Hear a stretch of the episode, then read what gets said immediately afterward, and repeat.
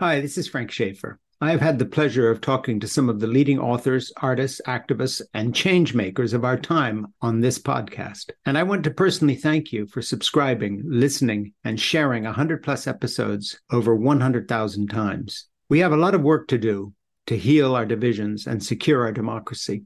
And I look forward to more conversations with those important voices that will bring clarity to the situation we find ourselves in as we move toward November of 2024. If you appreciate these conversations and my cultural and political commentary, please subscribe to this podcast, In Conversation with Frank Schaeffer, on your favorite platform, and to my Substack, It Has to Be Said, which can be found at frankschaeffer.substack.com. I'd really appreciate the help. Thank you. We have not ever reckoned with what actually happened on this land to mm. make us who we are today. So we look at days like January 6th, we look at voter suppression and voter subversion that's happening. Jesus says, I am the truth. Mm. To crush the truth is to crush Jesus. To embrace the truth is to embrace Jesus. Mm. 70% of Americans claim Christian faith, and yet we're fine not knowing the truth.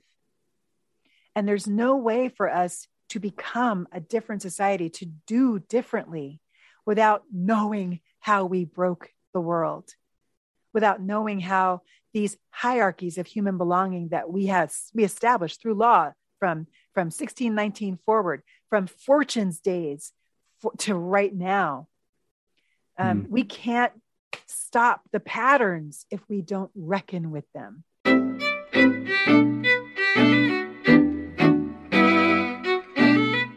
Hi, this is Frank Schaeffer, and you are watching and or listening to my podcast, In Conversation with Frank Schaeffer. Um, we talk to guests who do all sorts of interesting things and a number of authors over the over the weeks and months. Um, today, we have someone who uh, I know and who uh, is a leader in her field, and that is Lisa Sharon Harper. She's author of a new book called Fortune. This is what it looks like. I'm going to read the subtitle in a second, but I want to show you that I've got the actual book here.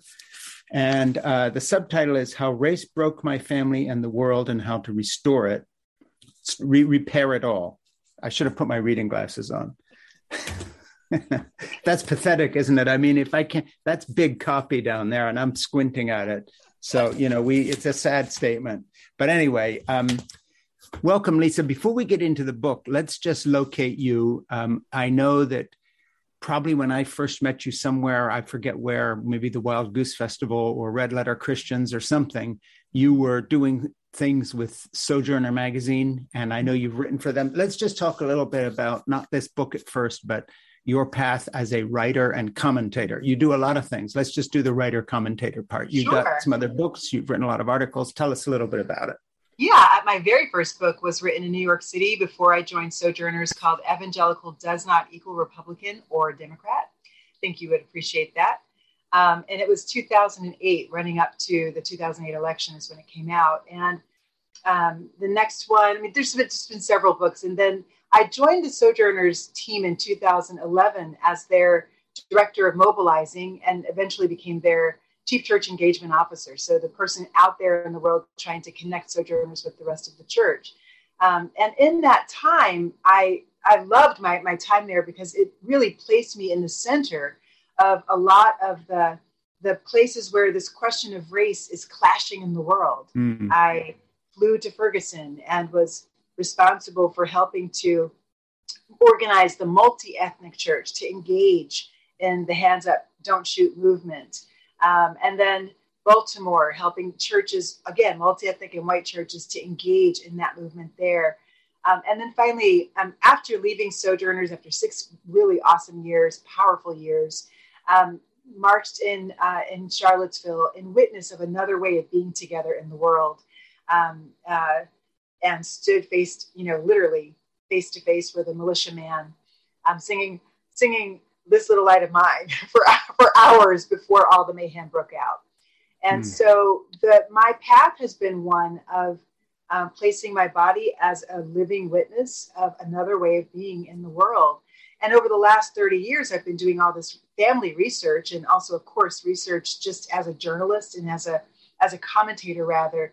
Um, I started realizing my family history is really intersecting with a lot of the moments where America is making its decisions about how we will live together mm-hmm. according to racial hierarchy. So I realized my family story is more than my family story, it's all of our story. So that's why I needed to write it down. You know, uh, there's a lot of this in the book, but I want to dig into it just in an interview format first, and then you can mention what's in the book and what's not. But um, sure tell me a little bit about your family. You know, a lot of my writing is semi biographical. I've written memoirs and novels based on my growing up in the evangelical community, and I tend to write both fiction and nonfiction, like I hope most writers do, based on what you know something about. Um, talk to me about your mom, your dad, your family, who your parents were, what sort of people they were, what did they do. Don't you know? No one's read the book yet; it's coming out uh, in a couple of days. I, I won't, me- you know, mention a day because sometimes our podcast is a little later, but we're recording this just before it comes out. I got an advance copy. Thank you very much. Um, but tell me about your family. You know, my thumbnail would be my dad was an evangelical minister. He became very famous in the evangelical community. My own journey has taken me away from that community. You know, I, first question are you still sort of the person you were raised to be? Would they rec- would you recognize yourself uh, your your 12 year old self your 15 year old self or are you a very different kind of person now? Not age wise but just where do you come no, I, from? Who are you? I hear i hear you. I think my mom um, was a member of SNCC here in Philadelphia. Um, she joined SNCC, at, I think, at 17, 18 years old, right after graduating from high school. My mm. dad had investigated CORE, um, the Congress on Racial Equality, um, in, in New York City, literally visited meetings and, and tend, attended meetings the same summer of um, the Freedom Summer where um, Mickey Schwerner and, and Michael Goodwin um, Goodman w- went down to Mississippi and were assassinated along with James Chaney. Mm. It was a, a, time that was uh, America was in upheaval, much like it is today. And my my parents um, chose to be a part of the push. And after that, my mom became a judge of elections here in, in Philadelphia, up in the West Oak Lane area, and took me around with her. Literally, like we went knocking door to door to make sure that our neighbors were signed up to vote. So she's very, very civically minded and engaged. And that was, and we watched Roots about a million times. You know, it yeah. came out when I was about eight or nine years old, and I literally was sat down in front of the TV to watch it every single time it came out for about a decade after that. So I think I saw Roots about maybe 20 times. And Aunt Kizzy became my, my Aunt Kizzy, right? But I couldn't go back any further than, than like my grandmother for yeah. all for many years, and then finally started to do the research. And I have to say that I am more than my mom and my dad.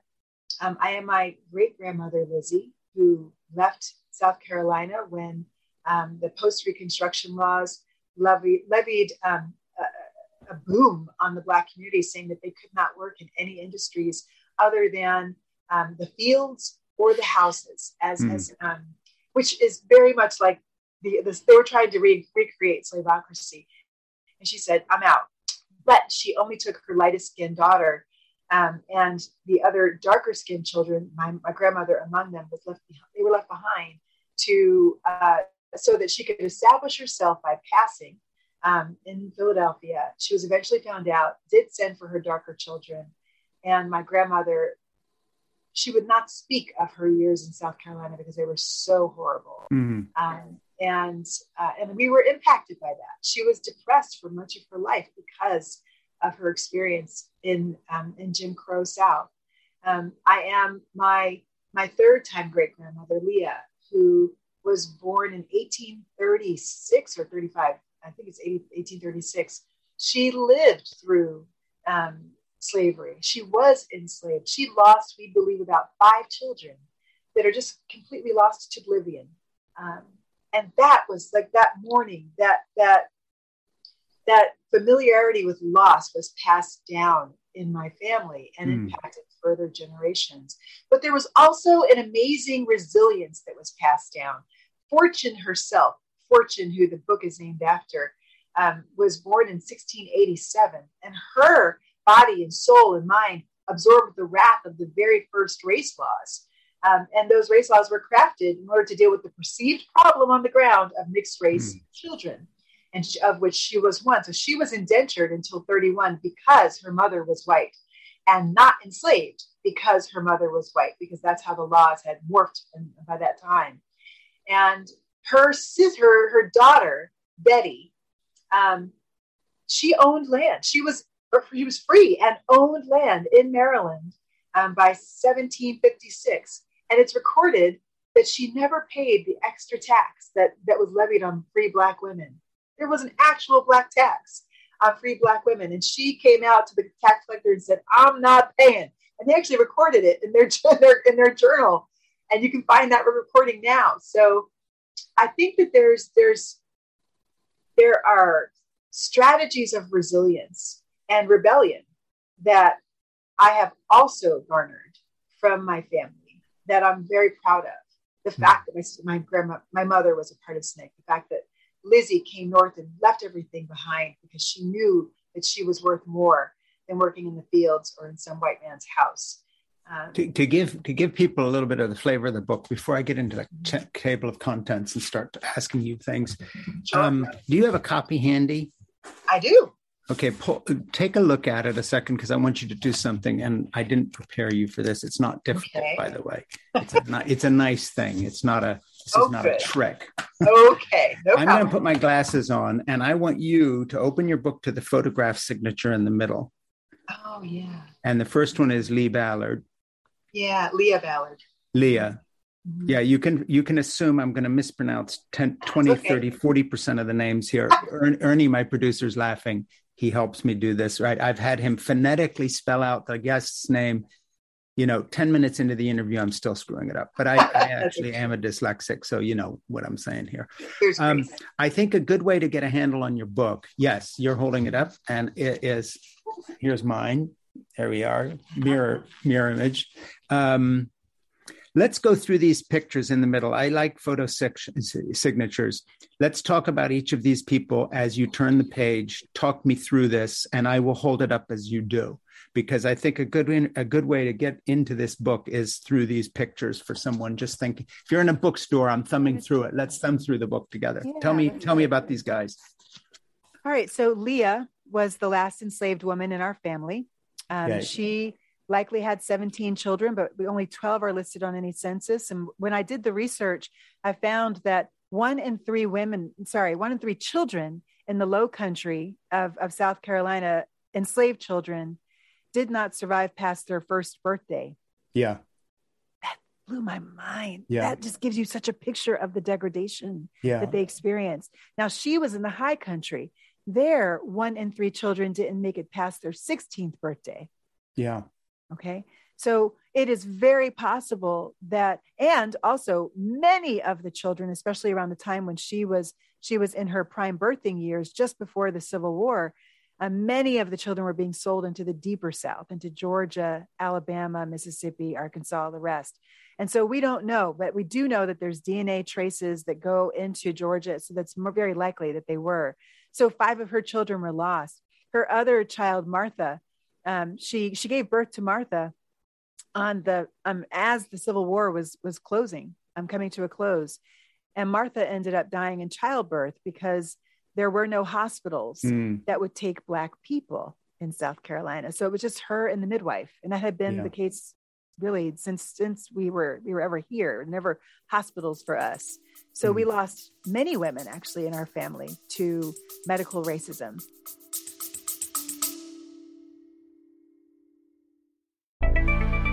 Hi, this is Frank Schaeffer. If you appreciate my cultural and political commentary, please do me a favor and subscribe to my Substack. It has to be said, which can be found at frankschaeffer.substack.com.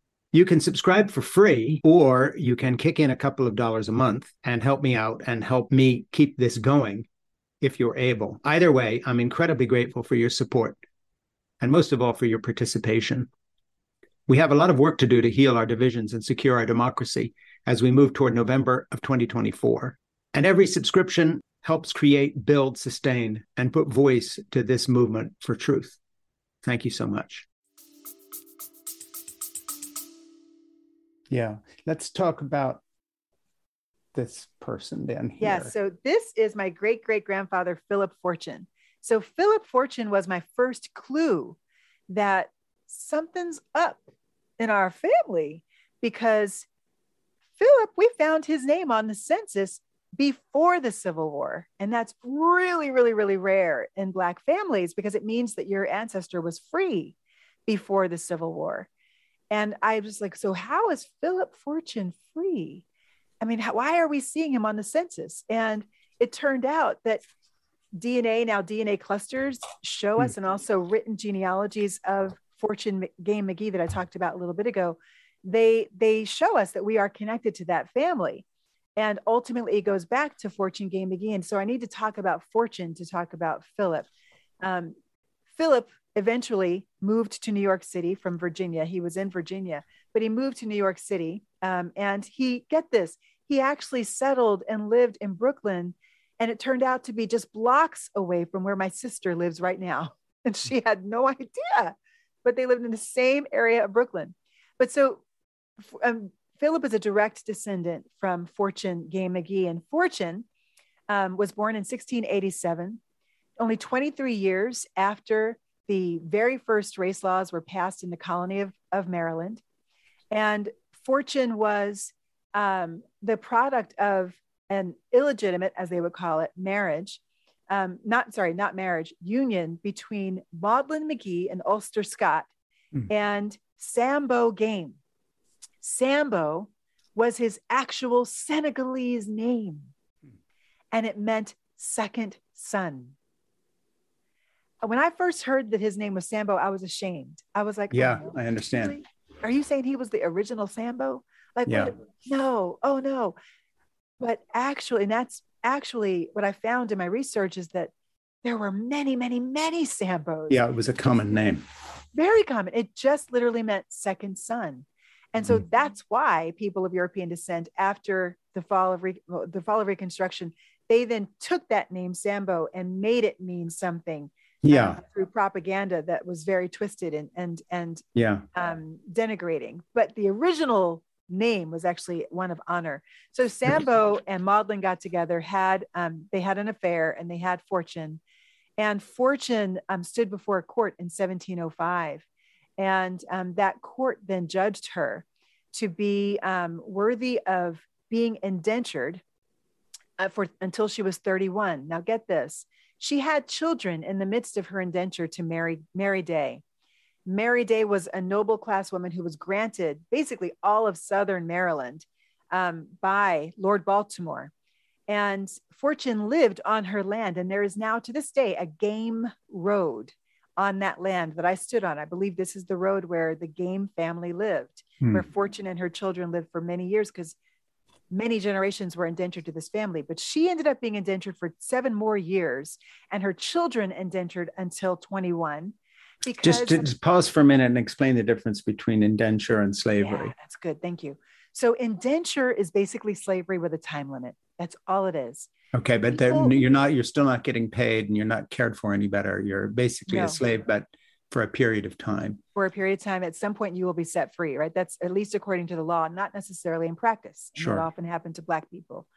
Um, so indenture was the original um, system that they had of exploiting labor in, in on this land um, in the colonies. Hmm. And so when people came over in 16, 19, six, sorry, 1619, they weren't usually actually enslaved. Some of them were, others were indentured.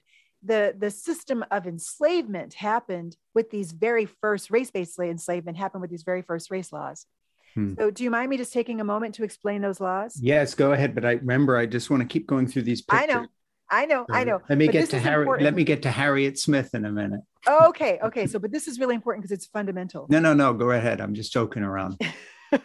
in 1662, Virginia perceives that it has a problem on the ground. And I realized in the research, laws don't happen out of the blue. They don't happen because somebody mm. decides, oh, this is how we should be living today. This yeah. is a good way to live. No, they happen because they are trying to solve a problem on the ground.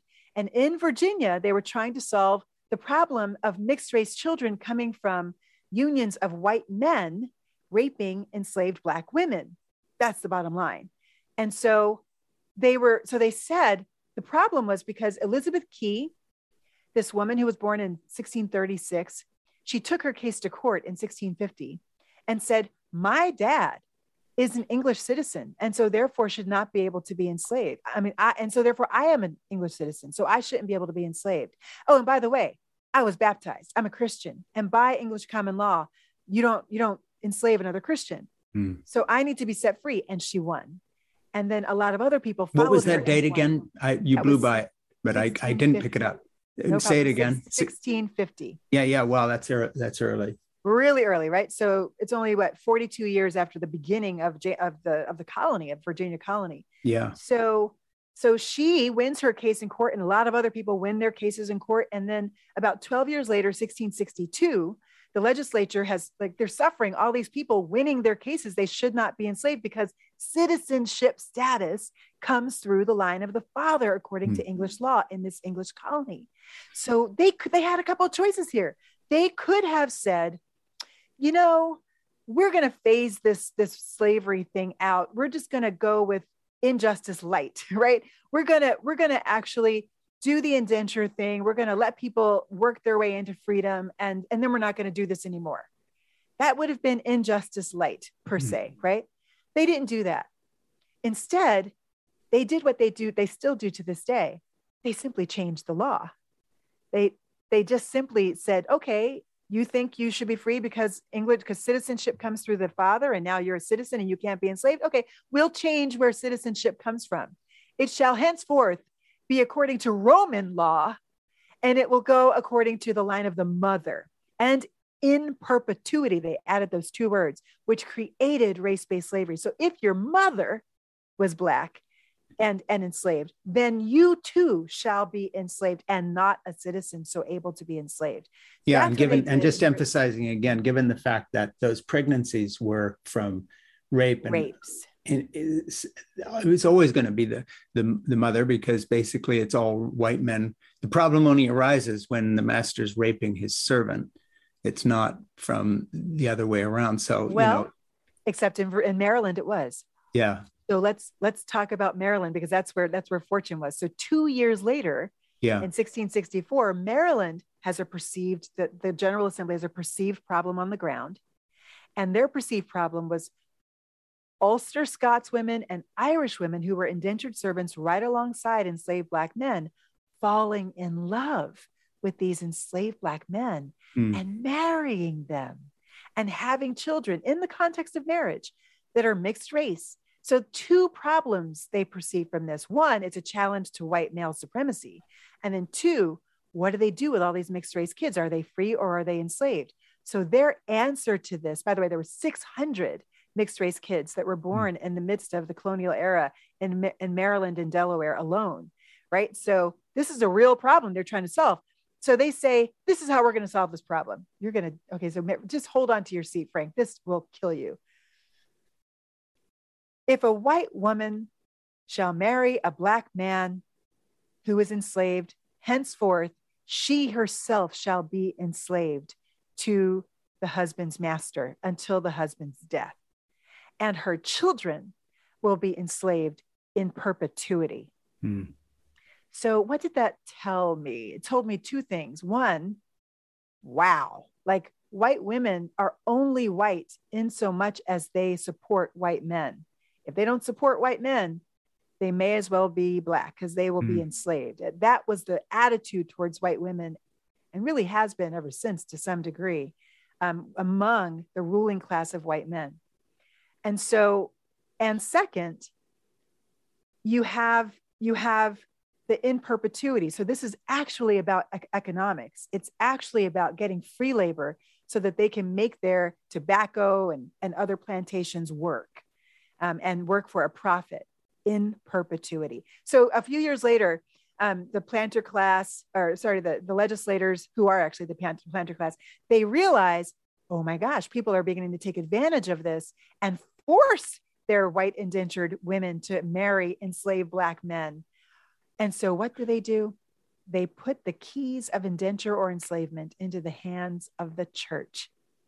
And the church becomes the auction block the church becomes the, the arbiter the, the holder of the key and the leveler of the oppression. And this is this is in Maryland. This is in Maryland, and but it yeah. spreads because that's how things happen. Yeah, in sure. Those original colonies. It's and the church being the, the, church colonies. being what at that point? Who what what church are we talking about? We're talking about the Episcopal. Actually, most of the churches, but Episcopal and Catholic.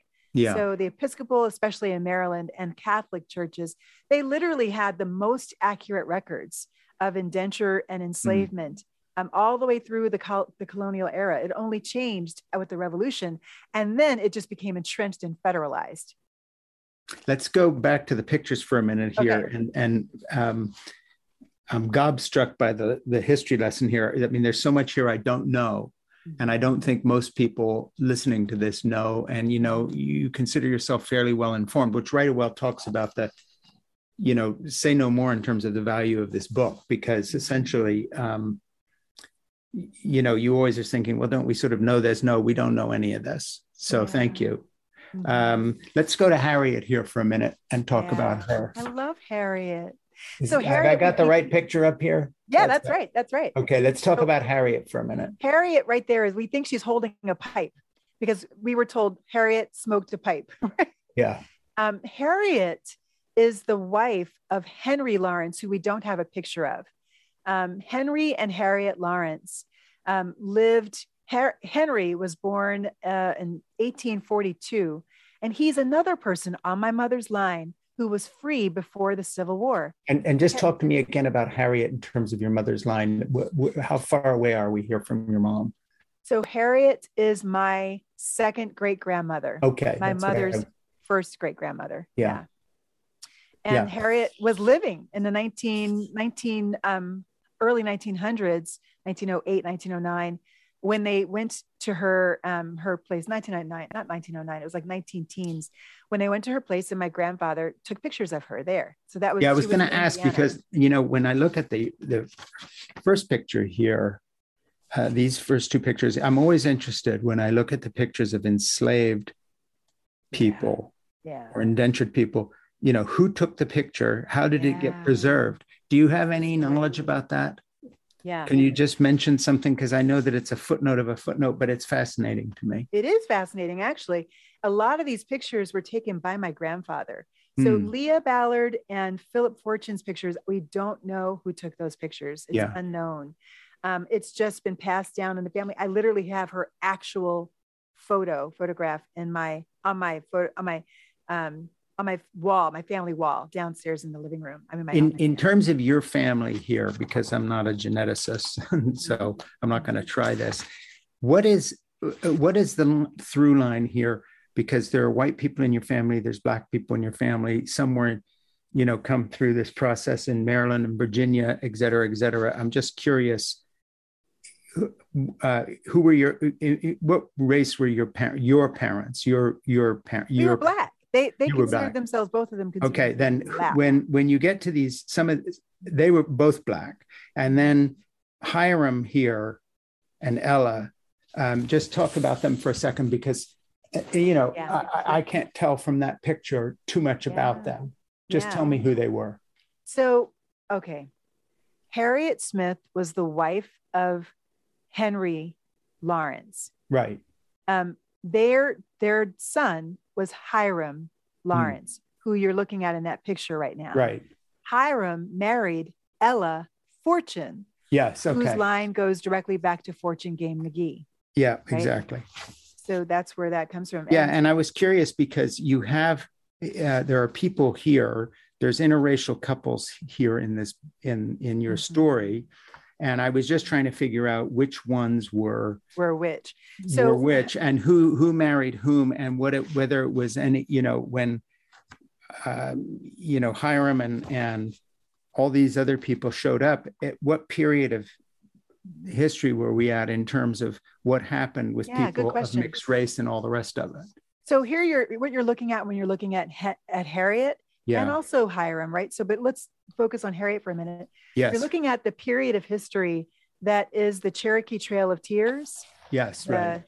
The um, Choctaw Trail of, te- um, Trail of yes. Tears, um, the the Chickasaw Trail of Tears, I mean, all of that, right? So we believe, and it's been told in our story, that that line of the family, it was really just said the Lawrences. They didn't say whether it was Henry or Harriet. So yeah. we always assumed it was Henry.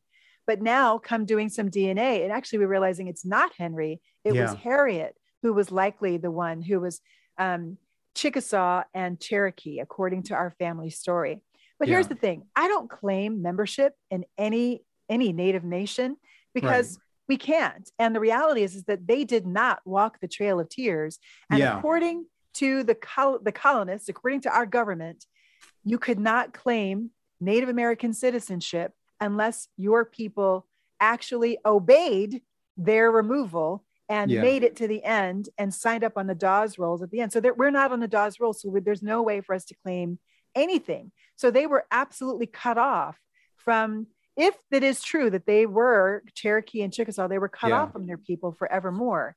And then they began to be listed as yeah that that's that's hiram sitting there talking and they would he made it a regular practice to go out into the marshland in elmwood philadelphia where, where he owned a whole block of homes um, in the mid 20th century and he would tell the stories. He would tell that tell his grandchildren my but i have a question because when i look at this picture and he's got his grandchildren yeah. and uh, that's my mom and my uncle.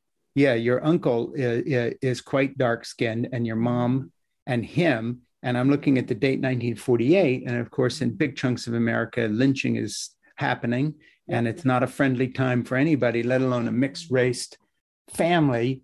Yeah. Talk a little bit about that because, um, you know, it's amazing to see a picture of a grandfather sitting with his his child mm-hmm. uh, uh, uh, in a, in at that period, obviously so comfortable with them yeah. you know and as a grandfather myself i relate very co- closely to that picture i like that picture talk Aww. just talk about that picture talk about that relationship and talk about what it was like to be a white grandfather of uh, i'm walking along holding a little black boy's hand well he did not at all consider himself white he did yeah. not consider himself i want to make that clear i'm just judging was, by the picture and the way yeah, if you were walking yeah but what i'm saying light. is if you uh, knowing what the temper of the times were mm-hmm Mm-hmm. If you're just walking by or driving by in your Model T Ford or whatever, you look mm-hmm. over there. This is not, you know, it looks different. Like a weird family. yeah. So talk about that. So when I when I was growing up, I asked my grandma, "What are we?" Hmm. Um, I said, you know, because on the playground, my friends would say, "Oh, I'm part Cherokee. I'm part," you know, everybody's usually part Cherokee, right? And so one yeah. time I went back to my grandmother and I said, "What are we?" And she said, "We're black." And I think a lot of that had to do with the fact that my grandmother was left behind yes. by her mother, who yeah. was an octoroon. She was only one eighth black. She was yeah. seven eighths white and Jewish, according to the family story, right? So, and also according to DNA, my mom, the little girl sitting there, technically yes. is literally, yes. literally, according to DNA, DNA tells her she's 50% white and 50% black. Yeah. Right but both of her parents identified as black. Yeah. And that's because that's the way it was. It was the one drop thing. Lizzie was black in South Carolina. Yes. And she lived surrounded by the family who owned her family just two generations before. So she had to run north. She had to go north in order to escape slaveocracy, in order to escape them knowing hmm. that that's her class, the slave class. Yes. So when she came north, she passed. She passed for white in order to establish herself. But get this, she yeah. left. She left Willa, my grandmother, behind because she was too dark. She would ruin the illusion. And when she finally passing, established yeah. herself as a waitress at the Grand Hotel in the center of Philadelphia, yeah, um, and they didn't have black waitresses, she finally then sent for my grandmother, and my grandmother never spoke about it. Never spoke about the South again. We believe she might have been raped down there. We believe yeah. that, that, something um, awful something awful happened and so she never went back yeah. and and and, and when i asked her what are we because everybody else was talking about how they were cherokee she said yeah. we're black and when i went back a second time she said okay i'll tell you we are part native american but never tell anybody that we are because they'll think you're trying to pass for white hmm. right so i never did well, and, and that's a I, wrinkle that I would have never guessed at in a million years. I mean, you know, you have to be in that to think of that. in no, that community. Why would I, you know, that's just great, exactly. amazing to me. Let me um, just pause here for a minute and say that you are watching and or listening to, if you're listening to the podcast, in conversation with Frank Schaeffer. And my guest today is Lisa Sharon Harper, who's author of a new book called Fortune, whose subtitle is How Race Broke My Family and the World and How to Repair It All. I want to jump way ahead in this process now and ask you about something. Sure. And that is, um, I don't want to miss this. I want to jump into part three the repair, the truth telling as reckoning, reparation as repentance, forgiveness in the beloved community. And by the way, everybody, I know that we're jumping ahead in the story. Guess what? You can buy the book. Okay. Yes. so we're not going to give it all away here but Thank i want to get to i want to get to your philosophy yeah we're not going to show you all the pictures and not tell the whole story you're just going to have to buy the damn book and that's it um, mm-hmm let me let me i'm going to take you through these and if i cut you off it's not because i'm being bumptious i'm just watching the clock here. Sure. Um, so i'm going to ask you to go through truth telling first and as a reckoning reparation as repentance and forgiveness and the beloved community. And i want to make sure we do this part in a little more depth than yeah. just skimming. Okay. so first of all talk to me about what you mean by truth telling as reckoning. Yeah we have not ever reckoned with what actually happened on this land to mm. make us who we are today.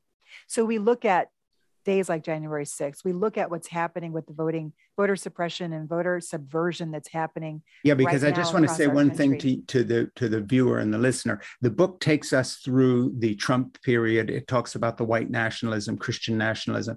Uh, you know, if you haven't read the book, you don't know this yet, but the context is like this minute. Speaking yes. of which, footnote here, when did you close out the manuscript? Because I was trying to figure out when you wrote the last word based on what you include in the book, which is Trump and the, the whole thing. Um, the, the manuscript was finished. Manuscript was finished, Lord. I mean, you know, with all with all of the different revisions, probably sure. around summer last year. Yeah, that's what I figured because yeah. you're sort of up to the minute. Yeah. You're almost bringing us to that point. Okay, let me yeah. get back to this then. Truth telling is reckoning, and I won't interrupt you again. That's okay. So the, Jesus says, I am the truth. Hmm. To crush the truth is to crush Jesus. To embrace the truth is to embrace Jesus. Hmm. 70% of Americans claim Christian faith, and yet we're fine not knowing the truth. And there's no way for us to become a different society, to do differently without knowing how we broke the world, without knowing how these hierarchies of human belonging that we have we established through law from from 1619 forward, from Fortune's days for, to right now. Um, mm. We can't stop the patterns if we don't reckon with them. Can so I jump truth- in one thing there? I'm listening sure. yesterday to an interview with a writer for the New Yorker who works for the New York Times, detailing the number of states and laws being passed to stop the teaching of American history that's offensive to when I say white exactly. people. Of course, that's ridiculous. I don't mean white people like everybody to me and so forth. Right. I mean to the segment of white nationalist Christians. So yeah. I can't I can't skip the fact that your book is actually being published yes. in the context mm-hmm. of an attack on not just free speech, History. but we have to teach both sides of the Holocaust according to one law. Like, what's the other side? I'm not sure what that would be. We've got to teach both sides of slavery. Uh, Maus, this this picture right. book about the Holocaust, is being removed. Right. Um, there's laws in Texas and a number of other states allowing parents to now bring suits against teachers and school boards right. for teaching material they don't like. Okay, I'm not going to go on and on. That's right. But the context in which you're publishing this book is not neutral. That's it's right. not like it, it, eh, eh, this is different. I mean, we're in a period here that probably when you started thinking about these things, I'm sure you did not even envision no. a time when Republican legislatures all over the country are actually making laws now, essentially saying, if this book shows up in your school district, we're going to ban it. That's right. And, and we're going to sue the teacher for teaching it. That's right. Do you know? I just found out. Um, you know, I I think I can actually name her Kristen Du Mez mm. on a podcast that that I that I'm doing, not the Freedom Road podcast, but a new one that I'm doing.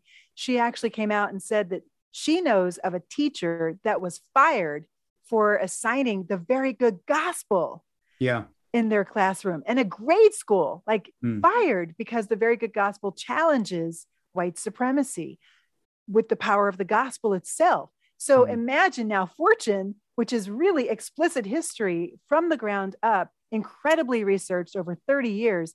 I know somebody gonna ban this book. I mean, somebody gonna ban it because yeah. it's a threat. It's a threat to the narrative, and that's yeah. Because thing. I mean, the last thing we want to know is about this these facts. It's, these are not convenient. So let's get back to truth telling mm-hmm. as reckoning, not just as a subject, but in this context where truth telling is now subject to being banished mm-hmm. and individual teachers open to lawsuits modeled on the Texas anti abortion law, where private citizens can harass now not abortion providers, but teachers who are teaching Black history they don't like. Yeah, that's I mean, right. talk about truth telling and rec- as a reckoning in that context. Well, let me just say, people of African descent in America are what make America America. Mm. That we would not have democracy without the struggle for, for Black freedom in America. Democracy landed on our soil with the passage of the 13th, 14th, and 15th Amendments. Mm. And it is those amendments that are actually being challenged by this white Christian nationalist movement. And Dr. King said it best, actually, in his last book, it's also right over my shoulder. Where do we go from here? Um, he wrote it in 1967. This is what he mm. said. He said, The segregationist, today we would read white Christian nationalist, the segregationist would rather have an American form of fascism than democracy if democracy required equality. And that is exactly what's happening. That's why those books are being banned mm-hmm. because we are finally, we finally are at a moment where people are telling their own stories. And that is democratizing the narrative. Mm-hmm. And that is a threat to their power because fascism de- requires control of the narrative.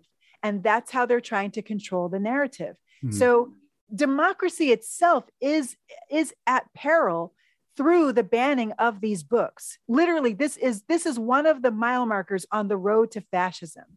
And so this is coming out at that time. And what I say is that in order for us to repair what race broke in the world, to take make an about turn away from fascism, we have to do a deep interrogation of the narratives that we have been shaped by. Mm. We have to do some truth seeking. We have to do some truth listening we have to then do some truth telling, telling the truth. That's the only way for us to even begin to understand what happened so that we can repair it. And the first thing I say is for people of, of European descent and African descent and all the people, all the um, BIPOC people, we all need to do our family histories. Why? Because family history has the power to subvert those, those alternative narratives that are coming from the alt right or even quite honestly from our history books that only tell sure. part of the story. Well, and going back to the Texas text, Textbook Commission, I mean, this has been going on a long time, but now, yes. again, bears repeating, it's being formalized for the first time with uh, vigilantism now being unleashed on teachers and school boards. Mm-hmm. And um, it's just an amazing moment. Now, that brings us directly to reparation and repentance, because obviously, and I this is this is a hard question for you to answer, but when I read a book, I always wonder, okay, who the, who's this book for? And of course, one of the frustrating truths of history is that often the people who should be reading a book and being convinced by it are the ones who will not. Mm-hmm. So when you talk about reparation and repentance, the repentance part is not possible unless in, in terms of who you're reaching, unless mm-hmm. people who we would not expect to read this book read it how what is the expectation? I'm not saying you should know this the answer to this because this is an open-ended question that i think about my own writing all the time. Who am i actually reaching with this who doesn't already agree with me especially mm-hmm. since we're all living in these bubbles now? Right though that well i'll tell you the algorithm does make a difference and so that's one of the reasons why i'm really hoping that this this message will get out beyond the bubble that other that other white folk who have family members who mm. live in the other bubble will share the book will share the stories with them yes and maybe they'll be able to to to, to break the bubble well so and i think you're on to something because we're mm-hmm. much more likely to read stories than yes. we are the story yes. of a family that is well written like yours is is more likely to break some barriers than just a didactic you know, screed on what you ought to all be doing and, and so forth and so on. Exactly. So go ahead. Yeah. That was the reasoning behind writing this family story as opposed to just yeah. the last three chapters. So reparation is really about repairing the relationship hmm. that broke. And the relationship, in order to repair it, you got to know when did it break and how did it break? It broke the moment that those first explorers landed on the coast of Africa and said by edict of the of the Pope, the Pope Nicholas V, we have the right to claim this land and enslave your people because you are not civilized. Mm. They failed to recognize the image of God in the people they were that were staring back at them. And get this, you know, Captain Cook, not Hook, but Cook in yes. Australia landed on that soil and said, looked at all the indigenous people and said, there's nobody here. Yeah. So that was the terra nullius. This is nobody's land. Um, hello, there were hundreds of nations on that land. So when you look at a person and say you are a non-person, that's the point of the break. And so yeah. what does it look like then to fix it? It looks like to recognize the personhood, to recognize the inherent dignity, to recognize the call of God, the divine call to exercise stewardship of the world, to exercise agency, to shape the world. And so that looks like, in terms of reparation, calling on our leaders to go to the impacted people and ask them, what do you say is required for things to be made well for you? Hmm. So that we need? can yeah. be good in our relationship. That will repair the relationship and it will restore their call and capacity to exercise stewardship even over hmm. this moment. Yeah, I'm going to jump to the one here forgiveness in the beloved community. But before I do, I just want to ask you a question as someone who's very thoughtful and um, has uh, been around the block on a lot of these issues. It, it seems to me uh, to take the big, big, big picture in which your the context in which your book is launched. You know, we tend to see things all in terms of North America and slavery and indentured servitude right. and so forth here. But of course, the problem is global. Yes. Um, you know, we, nobody's off the hook on this. Um, in addition to which, just as your book is being published in the very framework of new laws by Republican controlled legislatures actually banning books and putting teachers and school boards at risk for even teaching books like yours. Mm-hmm. Okay. Mm-hmm. The other context is a global context in which the Uyghurs in China are being persecuted. Right in which uh, Saudi Arabia continues to spread a Wahhabist form of Islam that is both racist and sexist, mm-hmm. in which uh, Hungary is tilting toward the far right, That's in which right. Poland is now legislating against telling the truth about the Holocaust because it makes the Poles look bad. Oh in which Britain has tilted to the right and is under the, the, the, the direction of a buffoon who took them out of the European market. In other words, the, mm-hmm. the collective idea is being pushed back against, and in which probably our next president is going to be Donald Trump unless do- no. Democrats Don't can get their act into together. the world. Do unless not speak that unless into Democrats the world. Can, no. Hey, no. Biden's been in, had one year, and and Democrats are already fighting amongst themselves and preventing further legislation. You know, I'm not saying I think it'll happen, but these are really serious times. It is. So my question to you, besides holding forth here for a second, is this, and that is, how does your narrative, mm-hmm. your mic- micro narrative of one family, yeah, yeah, okay, fit yeah. in with a, two things? First of all, your book is an anti-fascist statement Yes, it is. Okay. 100%. The context in which it is being published is a context in which fascism is making a resurgence across the globe. Yes. We now have an Olympics going on in China, uh, Winter Olympics, which is essentially being run by people with the same ideology, by someone who's made a personality cult there that is very symbol, uh, sim- similar to the 1936 Olympics in Berlin. Wow. We're in the same fix again. Wow. So the context in which your book's being published is where we are now you know going to the olympics in a country that that smashes democracy. Wow. and and and in a global context in which fascism is on the rise not democracy. Mm-hmm. so how how do you see that? I mean forget your book for a minute. What's the context in which this book's being published given your life struggle for these issues? You know back into in 2016 um, actually 2018, I started uh, the Freedom Road podcast. And one of the conversations you I say the name again. You, you went through that quick. The Freedom oh, what pod? Freedom Road podcast. Freedom Thank Road. You. Okay. right. So I started that in 2018, still running. Yeah. Yay. Um, yeah. January 2018. And the, one of the conversations I really desperately wanted to have was the impact of Russia in propagating um, fascism around the country, around yes. the globe. Yes. And I believed it was my gut. I didn't have a bunch of evidence. I couldn't like write a book about it, but it was my gut that this is it's not it's not coincidence that you know the same year that Trump won, wins, um, we also have the whole um, thing happening in Australia. So they get, or very soon after that, they get um, a, a, Pentecostal leader, um, prime minister who is also like a Trumper. Um, they it's it's not a mistake that Bolsonaro, you know, came into power um, uh, in the same time as the Trump rule. And guess who was his political advisor? Sure. Steve Trump. Bannon. Steve Bannon yeah. was his political advisor. Yeah. You know, it's not a coincidence. So I was thinking, there's too many dots here. We need to connect this. And my theory was that that Russia is behind this. And do you know that just I don't know, in the last few months, I saw a news report that said Russia is behind this. yeah. I'm like, this makes sense.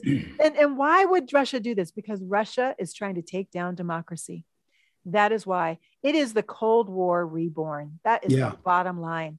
And the best way, the best way, the fastest way, the surest way, the way of all time to take down, degrade, corrupt democracy is through racial hierarchy. Hmm. Because through racial hierarchy, then you actually then set up a two-tiered system or multi-tiered system where some people actually get to rule and the rest don't. Well, they're doing it in China with the Han portraying themselves as the master race and even calling themselves that again. I don't know So why it's we not keep. just a white thing. It's Yeah. it's a colonizing thing. It's Yeah, but these, I just want to stop for a minute and say these are not authoritarian regimes. Give me a break. Russia and China are fascist regimes, Mhm. Period. That's mm-hmm. it. That's how they're being run. I don't care what they call that's a good themselves. way to put it. Yeah, that's, That's really the deal. Mm-hmm. And so we have a big chunk of the globe is moving in that direction, in the context of which Of my book, Lisa. Sharon Harper publishes a book called Yeah. Fortune How Race Broke My Family and the World and How to Repair It All. So talk about that What's the context a hope? little more. Why would I do this? Why would I? Well, first of No, all, I do think there's a lot of hope. I'm just saying to you that I know you know, you know, as you've just expressed, that the context is is huge. Yeah, yeah. These are vivid moments. Yeah, the reason why I think it's so important for us to be telling the truth right now, Mm. to doing the work of repentance, which is the work of reparation. That's all reparation really is, is repentance for the ways we broke the relationships. And then to do the work of forgiveness ultimately Mm. um, for those things that cannot be repaired in order for our own healing is because there is no way forward without those three elements. Mm. And not only 70% of Americans claim to be Christians, but the majority of the world actually claims Christian faith. And many of these of these nations that are um, experiencing the backlash of fascism coming back and trying to take hold actually have histories of Christian faith that they Well, Russia being a case in point with the Greek, Yes. with the Russian Orthodox Church. I mean, you know, Exactly. Putin goes and lights his candles in the cathedral with the blessing of the bishop who's wearing a Rolex. I mean, Yes. there we go. and this is what we need to do. We need to decolonize Christian faith. Mm. Christian faith itself has been and has been colonized. From the time of Constantine, it has been interpreted in the halls of empire to reflect empire, to Mm. justify empire. And empire requires death for those who come under the thumb of it. Mm. Empire requires slavery for those who are going to be exploited by it. Empire requires the, the crushing of the image of God on earth. So we have to re- like come back to the reality that Jesus was not of empire. Jesus was killed by empire. Jesus was a brown, colonized man from a serially enslaved people. And so every word that he said and every word written in the New Testament was written in the context of colonization by white supremacist Rome. So it Yeah, I, that, I want to I that- want to just say one thing here, and that is that I think that you know people listening to this and watching ought to know something. And the reason I gave that long key question on the context in which the book's being published, let me just say it again, and then I'm going to make my point that I'm getting to here. Uh, Lisa's written a book, Fortune: How Race Broke My Family in the World, and How to Repair It All. One way to see this book is a sort of a nice memoir, well written, about a terrible moment of our history, but a family's journey through it, slavery and indenture. It's interesting to people interested in Black history. It's interesting to people who are interested in this subject or who know Lisa or who like the writing. But I want to say something different. Mm-hmm. And that is that the only way we are going to stand up against the fascism that we now face globally is by individually telling the stories that offer an alternative narrative and the truth. And this book is one of them.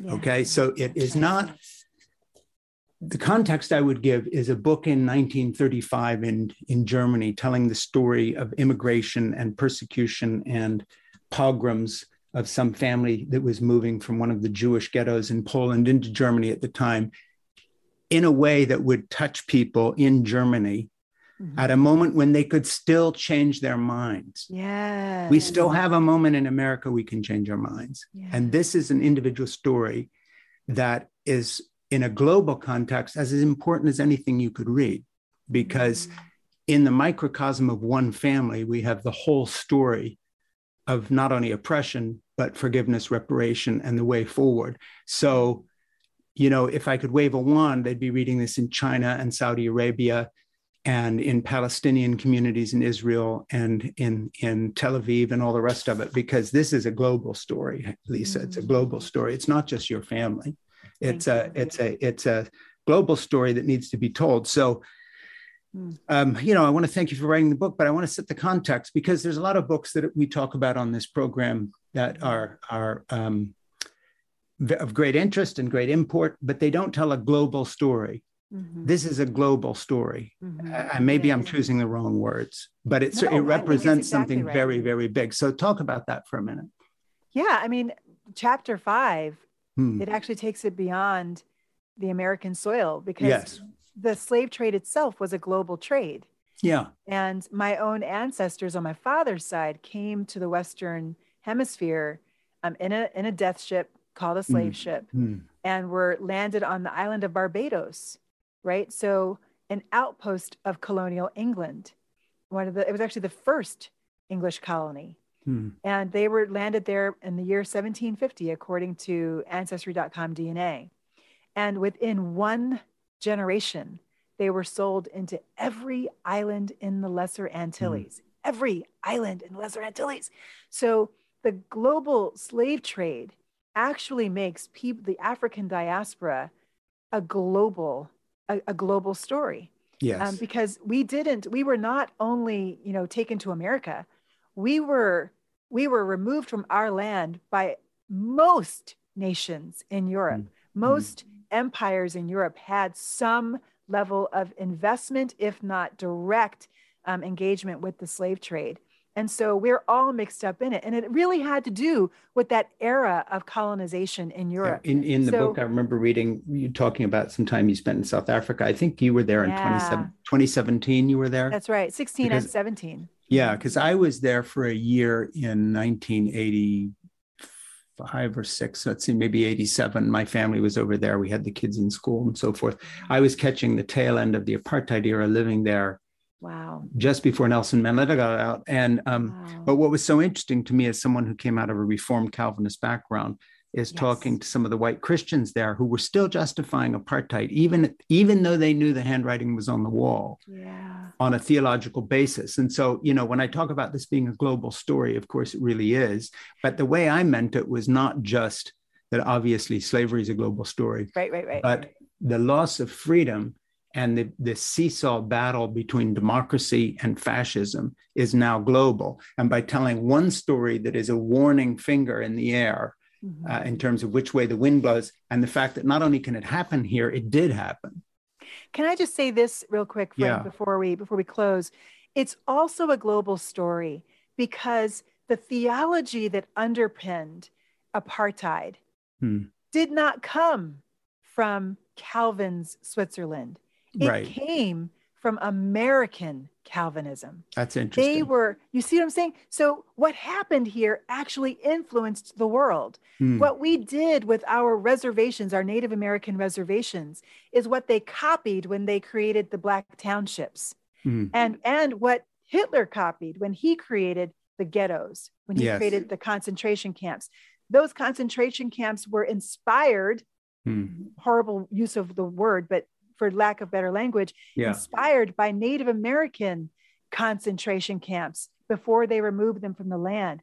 So it's a global story because ideas have gone around the world, evil ideas that have been put and actually then, quote, improved upon um, mm. as they go and made more and more and more stringent. So those people in apartheid thought of themselves as improving on Jim Crow, making it even even, even more effective, right? Yeah. So it's a global story. And now what we see is we see the Trump, that that Trump era spreading across the world. We do because we and giving global, encouragement to to essentially an anti-democracy war movement yes. from Brazil to Hungary to well China that he was making deals with Saudi Arabia the whole bit.